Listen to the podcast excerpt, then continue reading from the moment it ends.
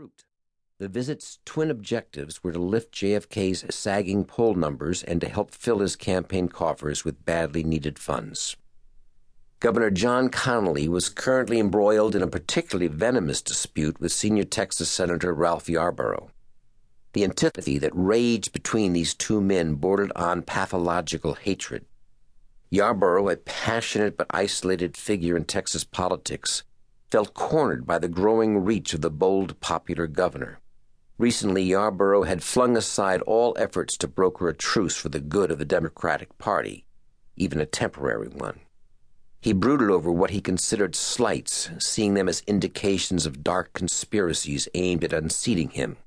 He stalked the state, moving relentlessly through as many Texas counties as he could navigate, taking stock of his allies and searching out his enemies in unlighted passageways. Since the senator knew Lyndon Johnson to be Connally's mentor and longtime friend, it followed naturally, to Yarborough, that he should mistrust the vice president with the same intensity he lavished on the governor. President Kennedy recognized that a reelection campaign visit to a state where two powerful Democrats were at each other's jugulars was not ideal. But he needed not only to win Texas, but raise money there so he sought through Kenny O'Donnell, his chief political aide, to mollify Yarborough and to enlist Connally to the larger cause. He pressed Johnson for an all clear signal, an indication that the time was right. But LBJ deferred to Connally.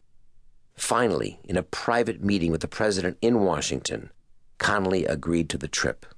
The signals were hoisted, the plans were sealed and one of the calls Johnson made was to me, knowing that I was familiar with the Texas political landscape. After a brief moment of silence, I spoke up. It'll go well, Mr. Vice President. We'll have a great event in Houston and a strong turnout. How many you figure will attend? he asked. With you and the President there, I reckon we could put 2,500 people in the Sam Houston Coliseum, maybe more. His voice was cool. Good. I'll get back in touch. The president will be sending some advance people to Texas. I want this visit to be a big success. No foul ups, you understand? No foul ups, Mr. Vice President, not from my end.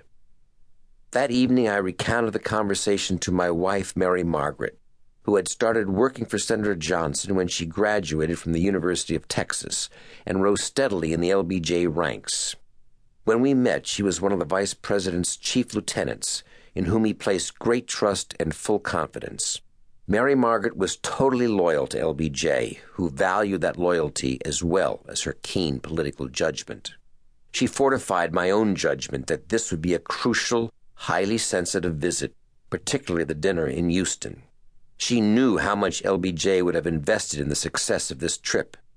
She, like me, wanted it to go extremely well, and to go extremely well according to the Vice President's assessment.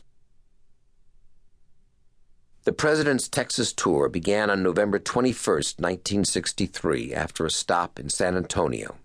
Air Force One, a sleek, silver bellied Boeing 707, took to the air again, then eased down on runway 90 at Houston International Airport. Congressman Thomas and Senator Yarborough were already aboard Air Force One and would disembark with President Kennedy. The Vice President and Mrs. Johnson had arrived from San Antonio only minutes earlier in Air Force Two. I checked in with security police and made a last minute reconnaissance of the area to ensure that the motorcade cars were in the proper position and ready to go. I nodded to the police captain standing beside the open convertible that would transport the President, Mrs. Kennedy, and their party to downtown Houston's Rice Hotel, where they would rest before dinner that evening. As we waited for the president and his entourage, I chatted briefly with the vice president. He seemed calm, although his political position had seemed fragile in recent days. Columnists had been dropping vague, disquieting hints that Johnson would be dumped from the ticket in 1964. At a recent press conference, President Kennedy had answered that question head on by making it clear that LBJ would be on the ticket with him. But the rumors had been slow to fade away. Yet the vice president never allowed his self discipline to give way. To my knowledge, LBJ never uttered a single word of criticism of the president. Indeed, I was present at the Johnson Ranch in early 1963 at a small dinner attended